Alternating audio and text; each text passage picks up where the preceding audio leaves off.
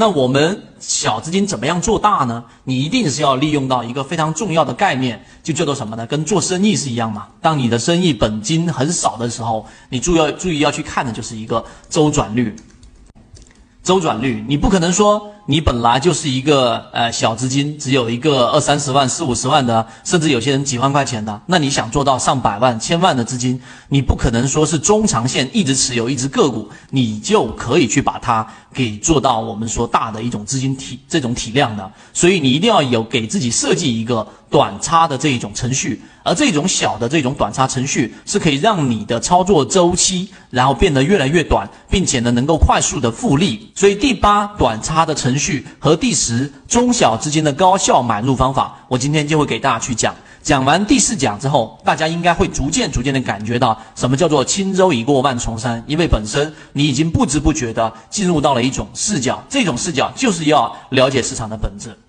我们来看，第一，你要去寻找一个大级别的一个买入点，然后在次级别的第一类卖点进行减仓。我以日线大常规的这种方式，也就是说，我在日线级别里面，这里是一个中枢嘛，对不对？一只个股，然后它的 K 线在这里面连续的盘整之后，然后呢出现一次比较快速的下跌。这个下跌的时候呢，这个地方一旦形成一个背离，就是我们所说的第一类买点。第一类买点。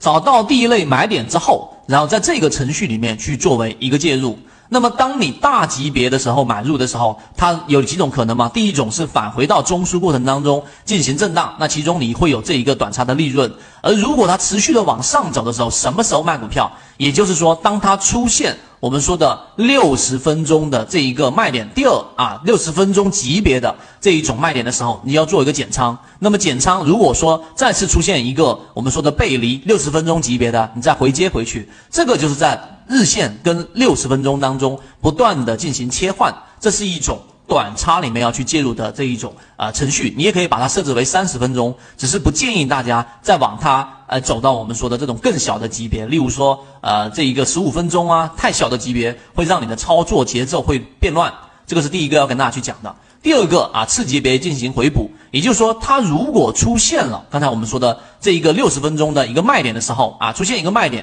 在这个位置上，它如果又出现了一个背离啊，这里面震荡吗？对不对？一个卖点出现了之后，然后它再回来了，出现了一个买点，也就是这个地方形成了一个背离，这个背离一旦产生之后，你要记得回补啊，你用捕捞季节去理解也是可以的。第三个就是我们在这个地方上大级别的这一个定力定理，大家一定要记记得，就大级别的第二类买点都是由次级别的相应走势的这一种第一类买点构成的。这一句话能不能理解？如果不能理解的话，去看一下上一节课我们讲的内容就可以了。也就是说，当一只个股，我再给大家复习一下吧，因为这些概念你要非常非常清楚，才可以去做得好。也就是说，当一只个股在这里面连续的盘整，我以红色吧，连续的盘整，然后在这个地方上出现了一次跌破，对吧？跌破这里面出现了一个背离，这个背离出现的是我们叫做第一类买点。第一类买点一旦错过之后啊，就是我们说女上，就是短期均线的上方之后，然后又出现了一次快速的调整的时候啊，有时候它没有办法出现我们所说的快速调整。那么这种情况之下呢，你用六十分钟级别的第一类买点，其实就是我们说的第二买点啊，日线上的第二买点出现之后做一个介入。所以大级别的第二类买点都是由次级别，就是六十分钟级别的第一类买点构成的。这些概念啊都是非常基础的。那最近很多喜马拉雅的股友说怎么找不到了啊？如何才能找到我的完整专栏？这里简单给大家说一下。我们现在用的是 SD 八幺八幺二，欢迎加入圈子，系统进化。